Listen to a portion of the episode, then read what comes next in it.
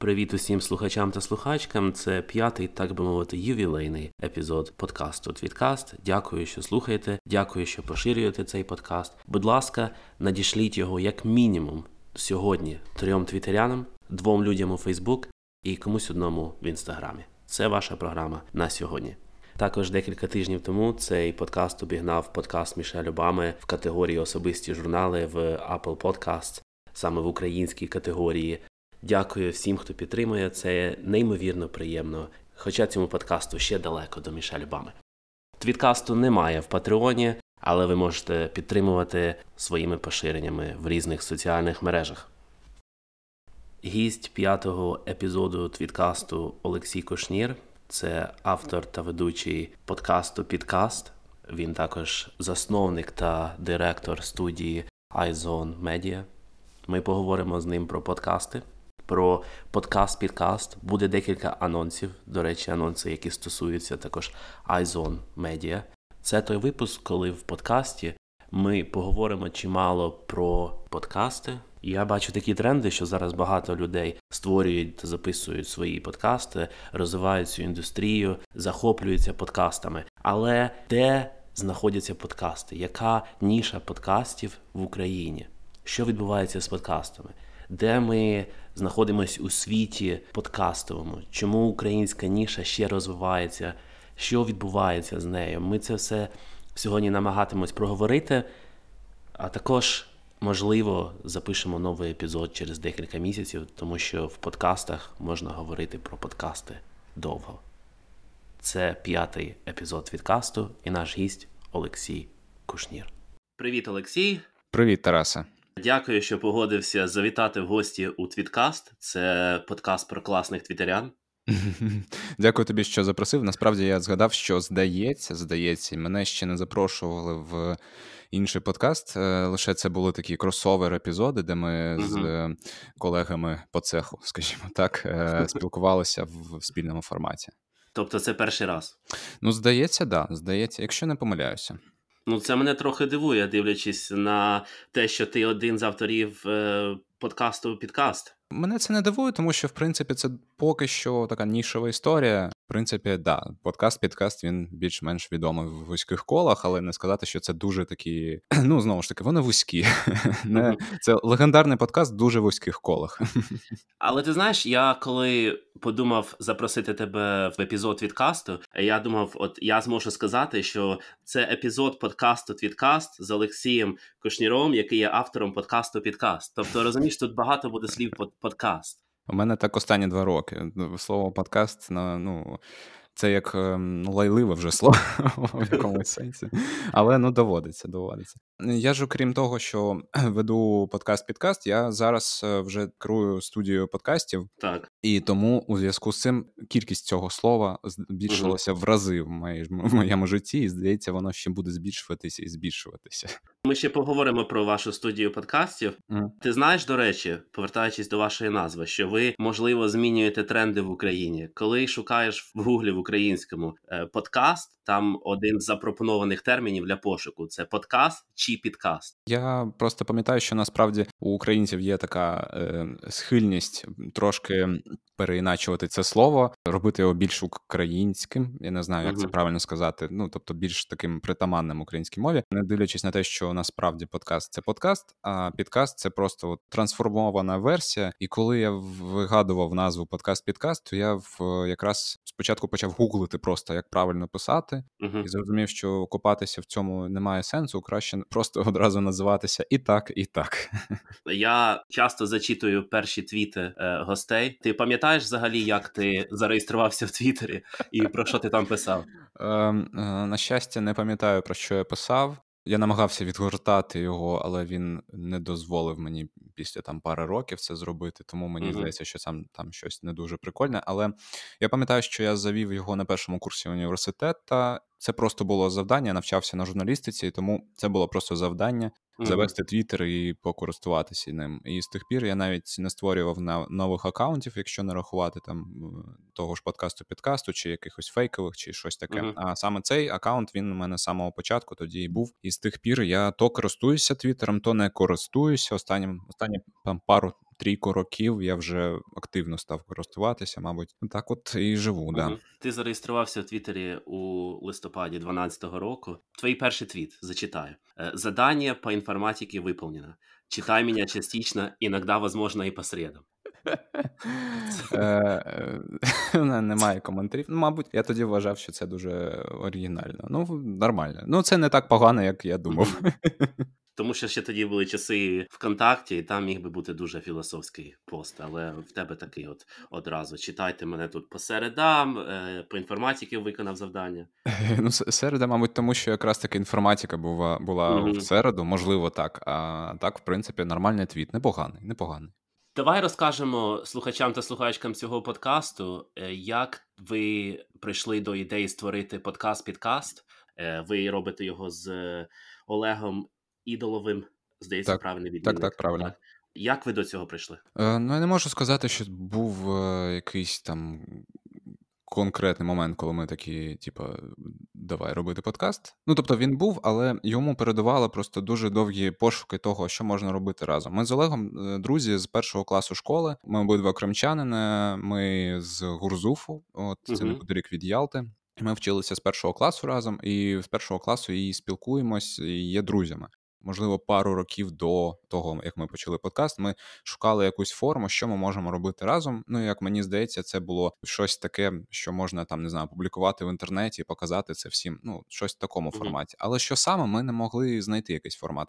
Ми, в принципі, є такими небайдужими громадянами, як ми uh-huh. там іноді себе називаємо і називаємо людей, які є схожими на нас, да, за таким принципом. І ми дуже багато, дуже часто обговорюємо в принципі все, що відбувається в політичному полі, да, все, що трапляється в Україні, в світі. Нам це просто цікаво було завжди. Uh-huh наші переписки там в чатах вони досить довгі могли бути з різних там приводів. Да, от трапилось щось, ми давай обговорювати. Ну як зазвичай це буває подкаст. Ми обидва познайомилися з таким форматом ще в школі, коли ми слухали один, на жаль, російський, але от це був все ж таки такий перший досвід, про який хочеться розповісти. Подкаст про графіті. Ми цікавилися е, цією темою, і чомусь в інтернеті якось так ми натрапили на такий подкаст про графіті, де чуваки приходили до ведучих і вони спілкувалися про це. Було супер цікаво супер жахливо по якості, але цік... ну от прям слухати це було неймовірно класно.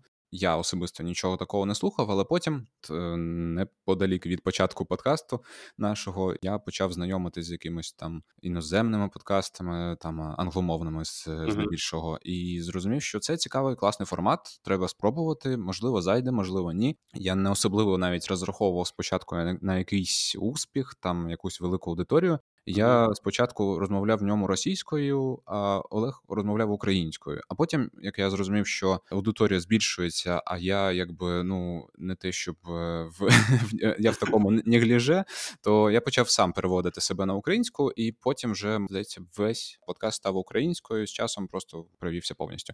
Ну от якось так, така історія, якщо досить коротко, в принципі, да. Ти заглибив нас у перше джерело так би мовити. Ти дізнався про подкасти в школі, як ти сказав? Можливо, я не знав, що це подкаст. Я не пам'ятаю, чи я о, визначав це як подкаст, те, що ми слухали тоді. Це здається, був такий перший досвід, коли я слухав. Таке аудіо, в якому uh-huh. розмовляють на певну тему, да, і причому там були перебивки музичні, uh-huh. і це було супер класно. Ну, прям прям те, що те, що тоді я ніде, здається, такого ніколи ніде не бачив.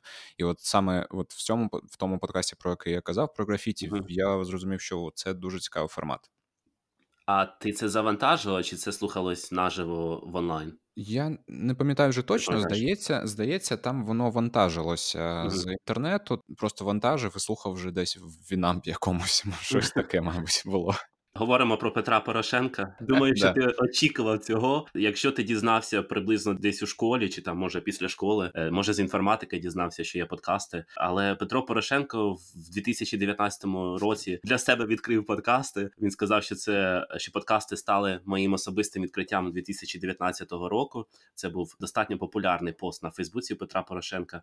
Він там зробив список його улюблених подкастів. Я думаю, що це скопійовано десь з Барака Обами, мабуть, коли він викладав випадає в кінці року там фільми, книги, серіали. Ймовірно, ймовірно. Тренд такий відомий. Ладно, це не будемо казати, що один президент в іншого президента скопіював. Але ваш подкаст підкаст там відкриває е, цей список рекомендованих Петром Порошенком у Фейсбуці. Я так розумію, що мабуть були в інших спільнотах зарекомендовані. Е, ви знали, що ви потрапите в цей список? Як ви до цього прийшли? Як ви дізнались? Ні, я не знав, звісно. Я не знаю, як ми туди потрапили. Є думка, що можливо хтось зі знайомих десь там дотичний до піарників е, Порошенка, але ну це тільки теорія. Я не знаю насправді напряму нікого, хто б спрацював там в команді.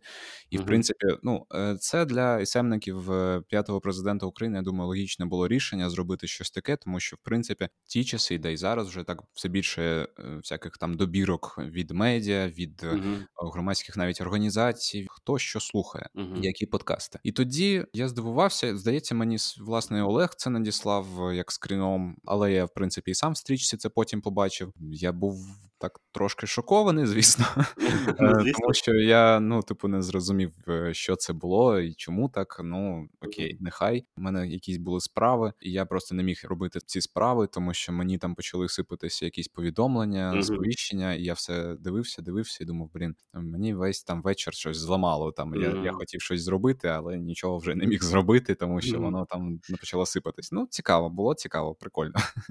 Петро Порошенко називає вас переселенцями. Мені здається, що це трошки грубе слово. Для мене особисто воно якесь ну грубовате, тому що, наприклад, спілкуючись з тобою, чи знаючи там тебе, оцінювати людей якось ну переселенцями. Ну ви такі ж громадяни України, правильно, як будь-хто в Україні. Е, в кого є українське громадянство. Тебе це слово ображає чи ні? Здебільшого я навіть не звертаю на це уваги. Я не дуже взагалі звертаю увагу на якісь ярлики, тому що сам я не користуюся ними. Да, Я я особисто ну згоден. Є є щось таке в ньому чомусь це виокремлює нас, да, серед інших громадян України. Важко собі, в принципі, якщо так логічно уявити, е, подумати про людей, всередині України українців, які є пересел... Ну чому вони переселенці? Вони ж uh-huh. всередині однієї країни, якби існують. Ну тобто, це дивна насправді да, згоден історія. Я не звертаю на це уваги. Ну, у мене є там довідка переселенців, наприклад, да, але ну є, є. Ну я більше звертаю увагу на те, як, наприклад, державні органи або банки е, реагують на людей, яких є цей ярлик. Тобто є історії, коли переселенці чомусь, е, як це називається, uh-huh. поражені в правах. У них чомусь є якісь обмеження щодо якихось питань наприклад, банки ну дуже жорстко ставилися до останнього до недавніх часів ще до переселенців, вимагали там купу документів. Ну це в принципі минає і частково О, вибач, будь ласка, мене кошти не мучать. А зараз зараз зараз я винесу. От буквально хвилинку, секунду.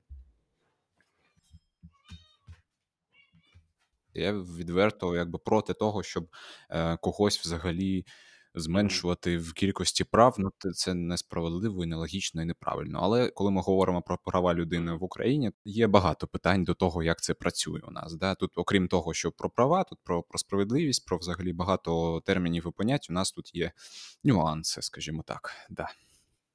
Наскільки змінилась статистика прослуховувань подкасту Підкаст? Ти казав, що ваш новорічний епізод став найбільш прослухованим за весь час подкасту Підкаст. Правильно? Е, Наскільки mm-hmm. взагалі змінилась загальна кількість слухачів та слухачок у вашого подкасту?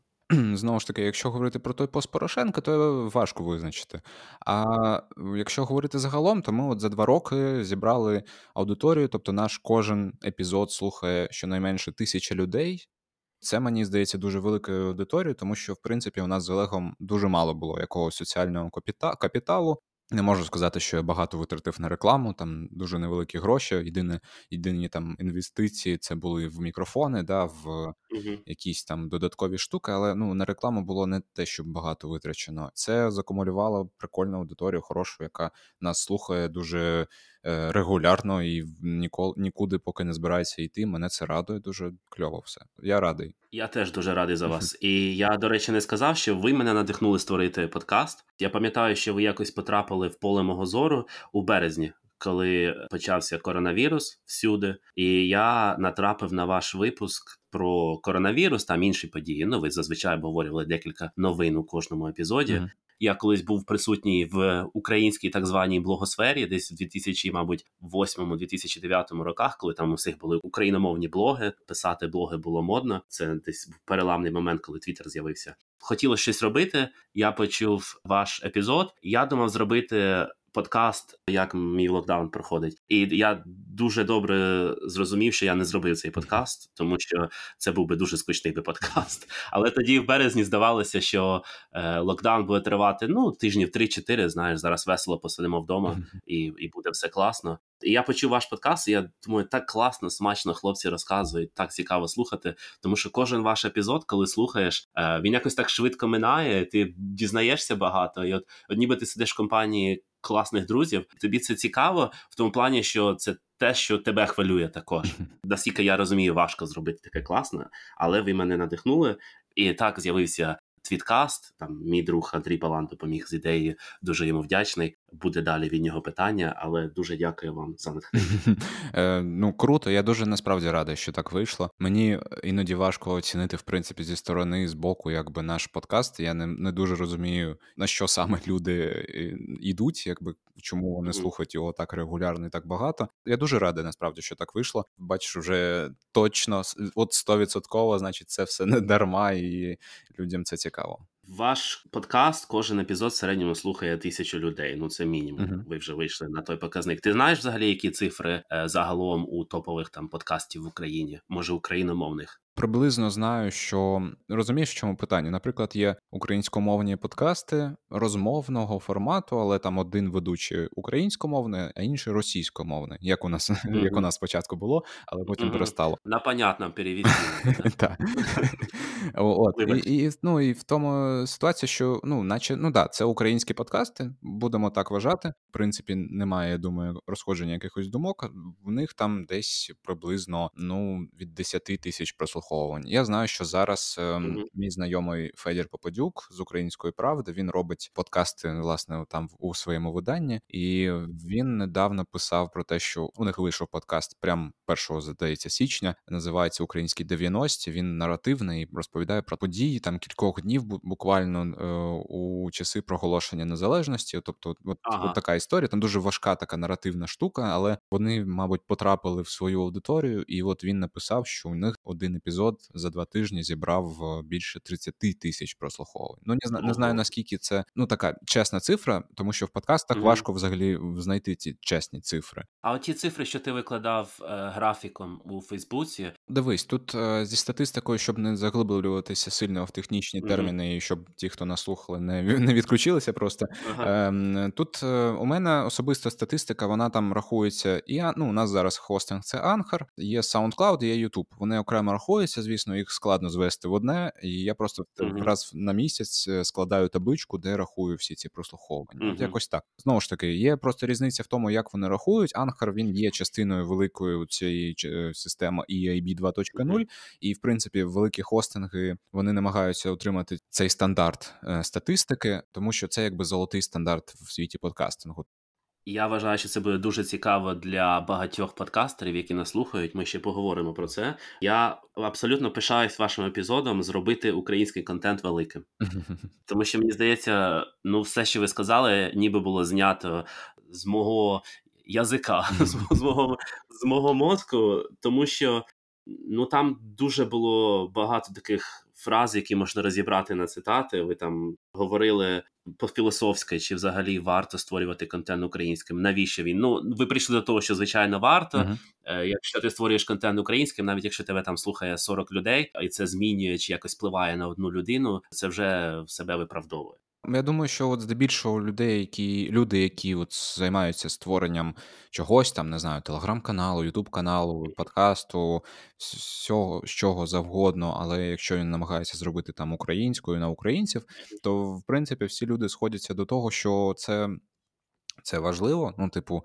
ми і, і ніяк інакше з культурного полону, з культурного статусу ми, ми, там якоїсь колонії, да, не зможемо вирватися, тому що ну ніяк інакше це не працює. І от нам, ну да, це звісно не дуже вдячно іноді, тому що у нас так трапляється, що український контент чомусь там буває, йому надається менша увага і абсолютно не заслуговує на цього. Але ну зараз тенденції такі, принаймні в моїх бульбашках, в яких я живу, інформаційних, там якось все вже непогано. Тобто, щось якийсь якийсь поштовх е, відбувся, і мені здається, що і надалі так і буде відбуватися. Знову знову ж таки, якщо у всіх буде мотивація таким займатися. Ну, як mm-hmm. як от тоді ми в подкасті спілкувалися. Так, ви говорили там е, про розчарування, що на український контент поки що нема такого попиту, як на російський, але все ж таки є надія. Я пам'ятаю взагалі про ці дискусії ще з часів тієї ж блогосфери,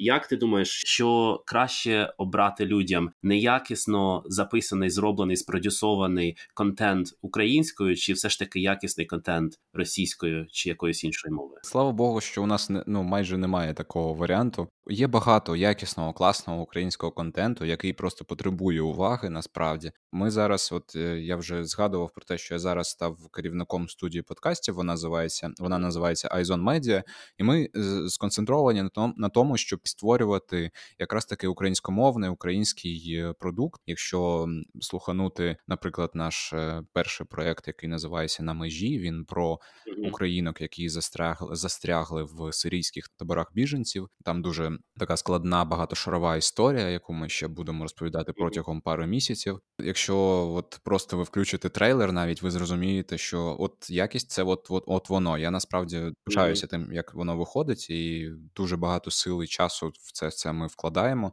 І ну, це, звісно, не тільки я, це там автори, і це наша команда Айзон Media але це вже ну якби такий потужний класний продукт. Більше того, в подкастах, в принципі, зараз багато українського. Е, в принципі, ем, і медіа, і незалежні автори, і різні там фонди, організації, всі заводять собі зараз подкасти. Так, це іноді знову ж таки залежно від того, хто робить, да, і як це зроблено, але знайти щось цікаве по своїх інтересах зараз ну дуже просто, в принципі. Я от так вважаю.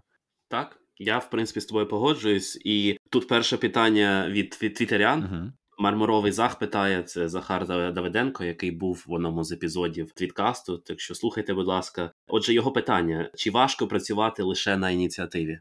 Захар, це мій хороший друг, колишній колега. Привіт тобі, Захаре. Обіймаю. Дякую за запитання. Знову ж таки, все залежить від того, чим ти взагалі займаєшся. Да? Якщо ти робиш те, що тобі подобається, і ти зміг відбалансувати це так, щоб ти не перевтомлювався, ти не перегорав зайвий раз. Да? Тут тут питання балансу. Якщо ти все правильно налаштував, то воно буде працювати скільки завгодно. І якщо ти це ще підкидуєш дрів у це все за допомогою якихось додаткових додаткових речей. Тобто, наприклад, якщо ми робимо подкаст, то ось два роки йде, ми там щось іноді вигадуємо. Але, от, наприклад, ми в цьому році ми подумали, що все ж таки варто відкривати Patreon.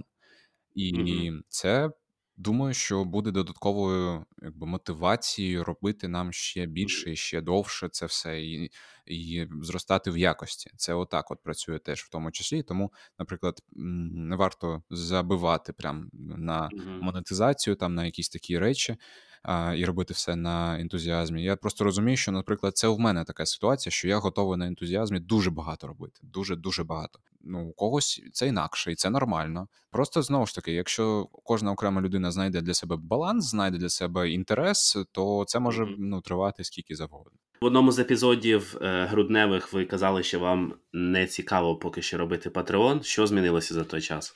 Це, мабуть, здебільшого моя така трансформація з часом відбулася, тому що Олег завжди мені казав, давай заводити, давай заводити. А я якось так не хотів, тому що е, мені все здавалося, що мені недостатньо аргументів для цього, да, щоб завести Patreon. Ну, типу, що просто щоб е, люди закидували гроші на просто так. Я просто чекав моменту, коли я прям буду точно впевнений в якості того, що я роблю, для того, щоб отримати за це гроші. З часом це трансформувалося. Я зрозумів, що в принципі зараз ця вся історія виглядає непогано для того, щоб запустити Patreon. Ну і плюс е, нам неоднократно так писали вже: а де куди вам закинути? Mm-hmm. А ми казали, та нікуди.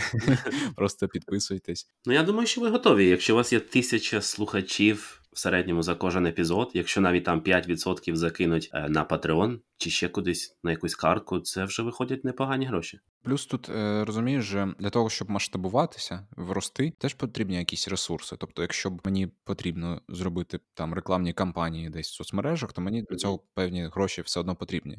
Зараз дуже багато з'являється спільнот різних людей, угруповань, е, які люди взагалі схильні до організ... ну, до знаєш, скупчення. Це. Це зараз не всюди легально, і це не дуже рекомендовано в плані того, що вірус все ж таки не припиняє е, подорожувати між країнами, містами і так далі. Але все ж таки з'являються різні спільноти, які створюють подкасти, там навчають інших людей. Я зараз можу тільки перелічити це Urban Space, е, Радіо Поділ, Радіо Скорбота. Е, ви недавно створили iZone Media. Uh-huh. Як ти вважаєш, буде якесь перенасичення цими подкастами? Чи вистачить слухачів? Mm-hmm. Чи готовий український слухач до цього конвейеру подкастерного? Та вже ж готовий. Ну дивлячись на те, скільки ентузіазму навколо зараз подкастів. Mm-hmm. Я не знаю насправді, чи стане це прям такою величезною індустрією, як, наприклад, там десь, ну от знову ж таки, в Британії, да, або mm-hmm. або в Австралії, або в Іспанії, де це мовна країна, ну тобто іспанською там люди розмовляють, да, але у них вибух, mm-hmm. просто величезний вибух е, е, подкастингу. Я не знаю, чи станеться це прям як ринок-ринок, да, але навколо подкастів зараз і буде, я думаю, зростати ентузіазм який, в принципі, ну не знаю, чи можна його вичерпати, поки ніде такого не спостерігається.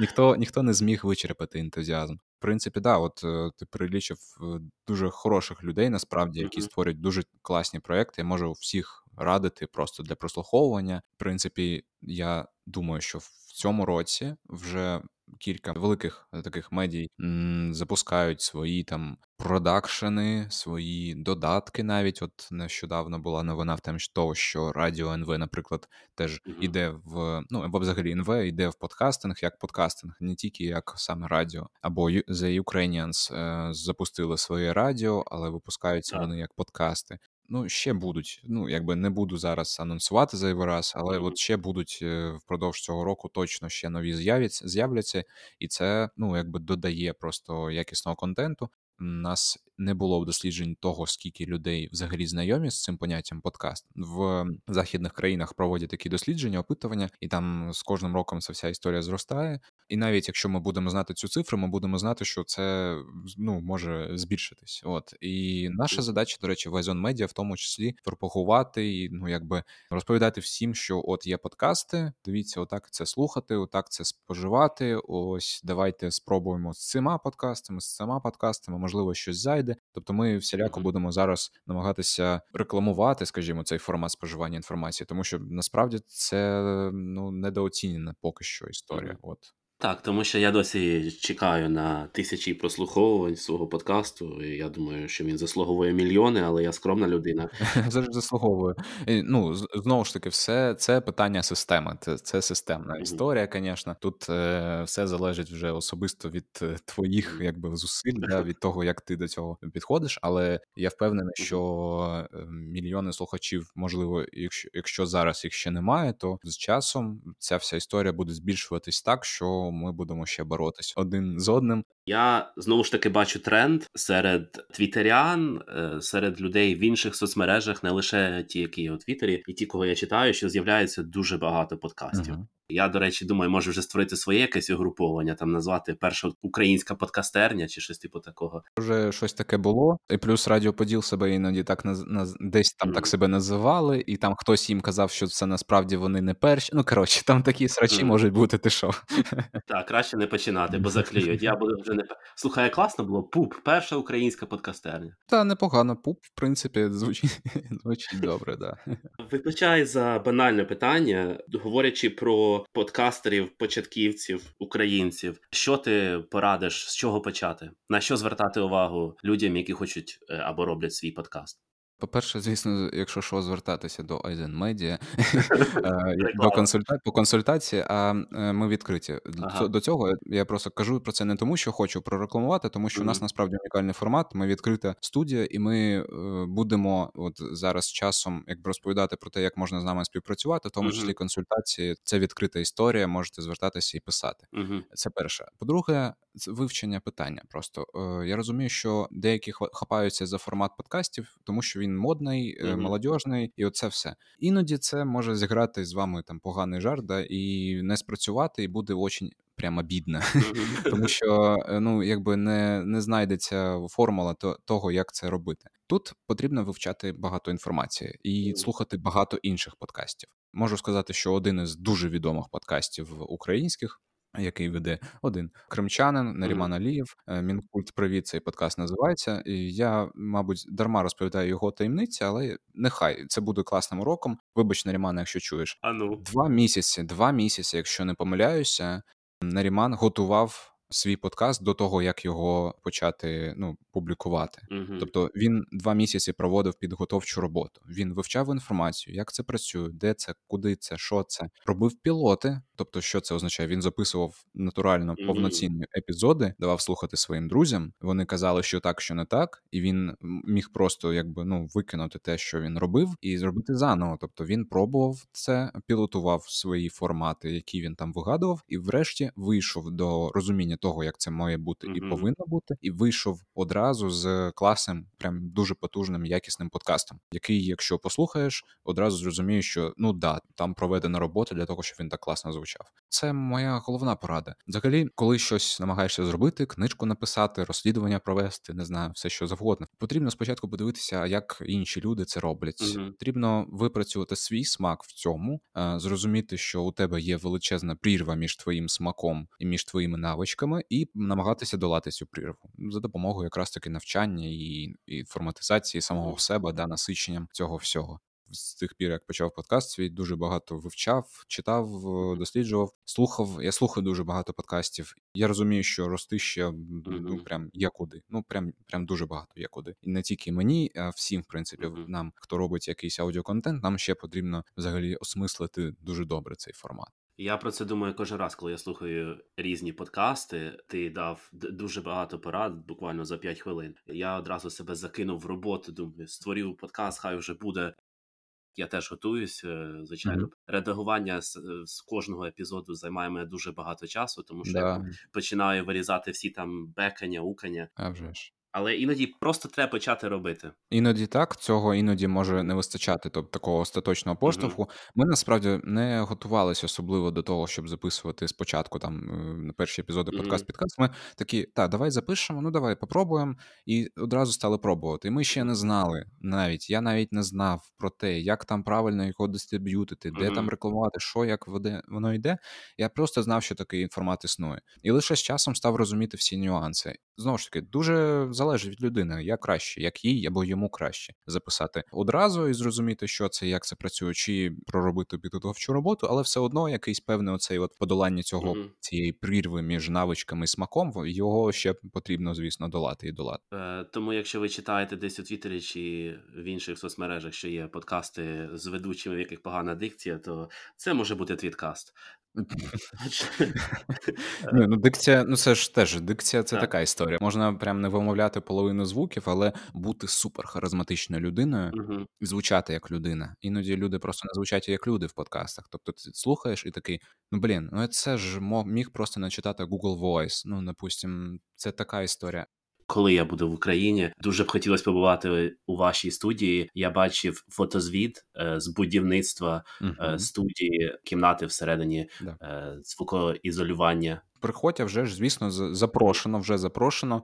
Е, все покажемо, все розкажемо, все як це у нас працює. Welcome. А ви будете надавати послуги з е, запису безпосередньо подкастів? Можна орендувати студію? Так, ми існуємо на грант. Ми безкоштовно mm-hmm. будемо надавати mm-hmm. ресурси студії. Халява. Да, халява, але ну звісно буде з обмеженнями, тому що ми якби не безкінечні. Да, у нас будуть якісь вимоги до того, хто до нас може приходити. Mm-hmm. Дуже важливо, щоб люди відповідали в першу першу чергу нашим цінностям внутрішнім команді. Я от переживаю якраз таки, щоб наша репутація, в тому числі як е, платформи майданчику, для uh-huh. того, щоб інші люди приходили, не постраждали. Це ну це так, це насправді внутрішні мої переживання. Здається, uh-huh. наприкінці січня, попередньо це 30 січня. У нас буде онлайн презентація студії, і плюс ми проведемо кілька лекцій, запросимо кілька експертів uh-huh. на тему подкастингу, і це буде я думаю, цікава подія. Тому якби слідкуйте за анонсами в соцмережах на моїх сторінках, на сторінках Айзон Медіа і так далі. І так далі. Я думаю, побачите.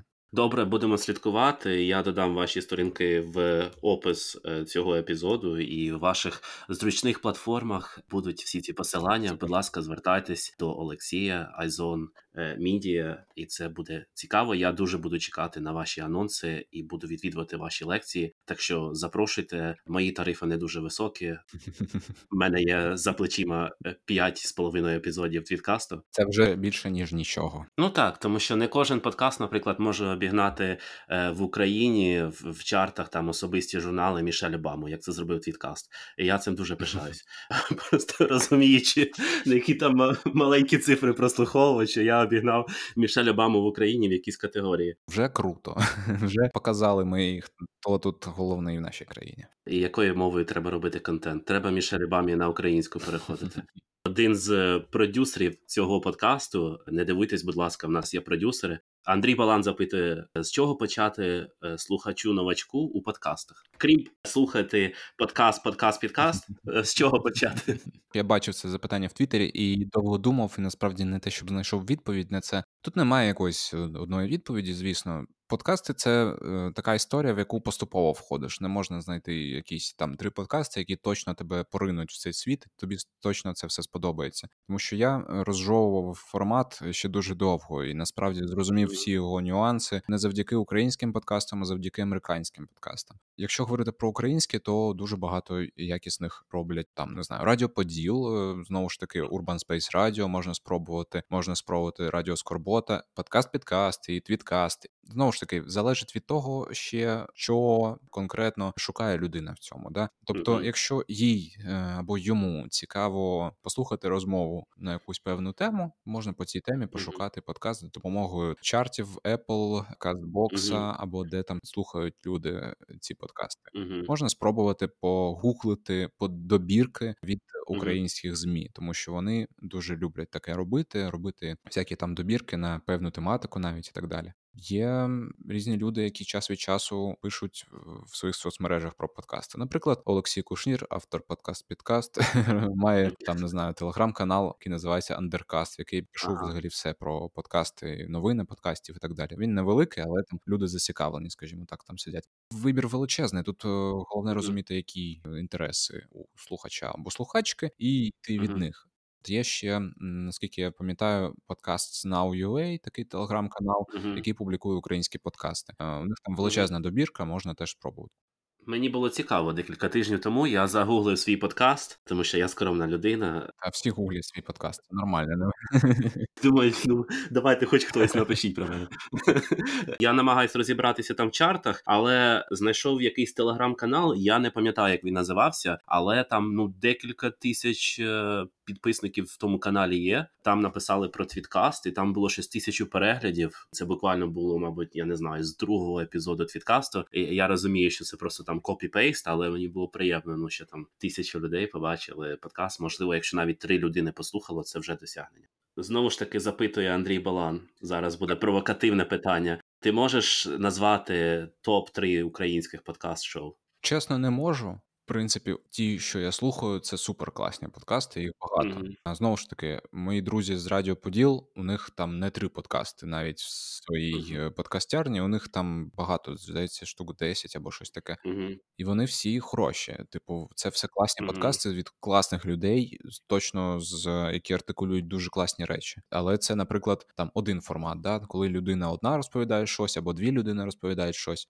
Є, наприклад, подкаст від студії подкастів Айзон Медіа на межі. Ну тобто, це взагалі інше з іншого боку, з точки зору виробництва подкасту, з точки зору наповнення формату там і так далі, це зовсім інший подкаст, і він буде слухатись зовсім інакше. І тому тут теж важко сказати. Є, наприклад, пліяда ціла там да подкастів про літературу, починаючи з акустики Тіней, який робить Іванка Шкромида, яка також продюсерка е, студії подкастів Айзон Медіа, починаючи також з Богдани Небурак, яка робить е, подкаст Взяла і прочитала, mm-hmm. і завершуючи з якимись подкастами від The Village, хоча ні, краще The Village не слухати треба виходити з інтересів. Дуже багато класних просто подкастів. І перерахувати якісь три, ну це, мабуть, не дуже правильно. Але я точно знаю, що є знову ж таки видавці, да, яких точно варто послухати. Це і Радіо Поділ, це і Urban Space, і Радіо Скорботи. Тепер у них новий подкаст є. Це і там від української правди теж є що послухати. Залишати в епізоді той факт, що ти кажеш, не слухайте, будь ласка, The Village. Та байдуже ніхто. Ну, ну е, знову ж таки, мені е, я якби не кажу того, що я не думаю, да, тому mm-hmm. хоч залишай. The Village — це хороші люди, але окремо від цього бренду. Ну, в мене там теж є окремі питання до них, е, але молодці, що створюють контент, намагаються, стараються, і люди це. Погано виходить хвалити Вілеш, тому давай без нього. Якось я ж загубився, вибач. Олег Ідолов запитує у Твіттері, е, це той, що автор подкасту Підкаст, один з авторів. Чув таке. Інший зараз е, в епізоді Твіткасту, і він запитує: пане Олексій, коли вже наступний випуск підкасту? Пане Олег, ви чудово знаєте, але можливо це провокація для того, щоб я розповів ага. в цьому подкасті, коли ж наступний епізод. Він виходить 20, 26 січня. Це вівторок, останній вівторок січня. Це все, що я можу сказати. Ну він вийде точно. Оце, до речі, дуже важлива історія для того, щоб не перегоріти, не ну і валити тільки на ентузіазмі. Наприклад, дуже важливо відпочивати від того, що ти робиш, і в тому числі, навіть якщо це подкаст, навіть якщо це подкаст, який виходить раз на тиждень, від цього треба відпочивати і змінювати в принципі свій стиль життя для того, щоб відпочити від будь-чого, що ти робиш в цьому житті. Бо є ризик перегоріти, це правда. Як е, відпочиваєш ти? Е, як відпочиває Олег? Що ви можете порадити? О, у нас, до речі, є навіть окремий епізод під це. Порада Олега, до речі, яка мені дуже подобається, це робити, в принципі, все не таким чином, як ти робиш зазвичай. Тобто, якщо угу. ти працюєш за комп'ютером, то ти відпочиваєш. Не сідаючи взагалі торкаючись комп'ютера. Mm. Якщо ти е, живеш в великому місті, і у тебе є така опція, наприклад, кудись поїхати, то ти їдеш не в інше велике mm. місто, а в якесь невеличке містечко, наприклад. Або якщо ти не вживаєш алкоголь, ти просто заходиш і бухаєш. Знову ж таки, я не пропагую, але ну можливо комусь такий формат підійде. Але не пропагую, не раджу, якщо що. Мені подобається ця порада mm-hmm. від Олега, і я от теж е, став, наприклад, навіть на вихідних, якщо в тебе там є 5 днів е, робочих, два вихідних, то mm-hmm. ти у вихідні робиш от так само за цим принципом. Просто не робиш те, що ти зазвичай робиш. От і все. І це працює класно, це відволікає. Це хороша порада. Коли ви зустрічаєтесь, ви вживаєте там якісь алкогольні напої під час запису? По різному бувало да, а бувало mm-hmm. ні. Насправді є епізоди, в яких ну можливо, це навіть не з Олегом, а хто з кимось іншим, коли ми випивали під час епізоду, і там чути, що ми під кінець епізоду вже дуже навалені, прям дуже сильно. І ми прямо на початку такі нормальні, а в кінці прям ага. дуже погані. У мене була ідея створити якийсь подкаст. Mm-hmm. І з початку 20-го року я хотів, от з продюсером цього подкасту Твіткаст, твітерянином класним Андрієм Баланом, створити подкаст, в якому ми мали б випивати спочатку до кінця епізоду, і от обговорювати різні питання питання, ну те, що нам подобається, mm. знаєш, там музика, політика. Потім якось нас не склався взагалі цей подкаст. Як ти думаєш, такий формат він зайшов би? Тут просто багато якби питань, які перед цим потрібно задати собі, е, перш ніж починати. Тобто, наприклад, фішка подкаста, що ви там набухіваєтесь, ну в принципі нормальна, прикольна тема. Можливо, вона не стане визначальною в тому, що вас будуть слухати, от в тому то і ситуація. Mm-hmm. А сама фішка може бути, да, опція mm-hmm. така можлива. Тобто, я знаю, що, наприклад, е, вже згаданий сьогодні подкаст Мінкульт Привіт, це якби не, не повністю тверезе шоу, як і багато таких розмовних форматів. Люди вважають, що, наприклад, розмова під алкоголь, вона більш розслаблена, більш якась mm-hmm. жива. Да, І це може бути. Тобто, у нас бувало і так, і так. Не можу сказати, що краще, що гірше. Добре, е, забирайте собі цю ідею, якщо хтось хоче набухуватися кожного тижня, і якщо ти це робиш, е, ти хочеш, щоб це стало фішкою подкасту, тому що знаєш, своє здоров'я воно одне, і якщо це робити, то хочеться, щоб е, це було затребувано. Ти переїхав з Криму в Київ, коли почалися всі ці події? Не коли почалися, я приїхав на початку 15-го року. Я ще рік там тусив, намагався зрозуміти, чи зможу я там існувати ще якийсь час. Це був такий рік досить важкий морально з усіх моментів. Але ну під кінець е- я зрозумів, що да, треба їхати, і тому що я робити те, що мені подобається робити, просто не зможу. Ти не продався москалям, я так розумію. Ну, була така опція, але ні. Я ж навчався на журналістиці, там а, завершував тут, скажімо так. Мені пропонували там працювати в різних місцях, які Мгм. можна вважати продався. Ну, типу, мене запрошували там бути прес-секретарем там якогось мера Сімферополя, Мгм. да, при російській владі, то звісно, це можна сказати, що це продався. Мгм. От випадки були. Ну, типу, у мене не було опції, що я такий, ну да, мабуть, це робити. Ні, я ніколи про це не задумувався, ніколи не приміряв на себе це і сказав сразу: ні, дякую, до побачення. Ну і в принципі, в березні 15 року переїхав і всім задоволений. Наскільки тобі важко було зробити це рішення? Ну, не те, що важко. Мені важко було домовитись, наприклад, з батьками, з близькими. Це було важко. Для мене внутрішньо це рішення не було важким. Мене тут чекали друзі, мене тут чекала робота. Мені не було важко. Люди, які були навколо мене, батьки, от у відносинах з ними, у стосунках, це була важка точка, скажімо так. Ти буваєш у Криму? Давненько не їздив, пару років, мабуть. У мене був якийсь період у житті декілька років тому. Отак сидів, сидів і думав, я не розумію, що відбувається в Криму. Яке це сприйняття в людини, яка прожила в Криму довгу частину життя, потім прожила рік в Криму, е, коли була російська влада, потім е, виїхала в Україну, е, ну в Україну, в ту, яка підконтрольна державі Україна. Що ти відчуваєш? Яке твоє розуміння ситуації? Це спочатку і е, завжди було анексією, окупацією, і е, очікувати, що там буде добре під анексією, під окупацією, важко. Навіть якщо це буде щось, е, ну не знаю, на кшталт вітрини, да? як вони раніше називали вітрини, да? де- демократичної вітрини, то не буде там від демократичної вітрини ніколи. Найважливіше, що потрібно знати людям про те, що відбувається в Криму, це злочини проти людства, насильство, вбивства, катування, е, зникнення людей. Ще можна сказати про політв'язнів, яких налічує там е, дуже багато. Ну там десятки людей, які просто так в тюрмах, і це здебільшого, до речі, кримські татари, корінний народ Криму, який Росія вважає просто основною загрозою, в принципі, якоїсь в Криму, тому що це е, ну корінний народ, він має право вирішувати. Ти розповів про вітрину, яка була в принципі фасадом, але ця карта була зіграна, і багато людей на це купились і не хочуть бачити іншого, як я розумію. Хвилюємося за Крим. Хочеться вірити, що колись він стане красивим, незалежним, таким, як він був раніше, мабуть, Да, в складі України. в складі України, звичайно. Нічого іншого не бачимо. Це подкаст відказ. Ми кидаємося з одного в інше. Е, Як ти перейшов на українську мову з російської? Я насправді не до кінця і перейшов. Я в побуті російськомовна людина, але так трапилося, що я живу в Києві. Ну, з кожним роком я спілкуюся все більше українською. Наприклад, по роботі я спілкуюся українською. Роботи в моєму, в моєму житті вистачає. Це велика частка мого життя. Мгм. Тому можна сказати, що я е, 60% е, дня Мгм. можу спілкуватися українською. Це типу нормально. В побуті теж залежить.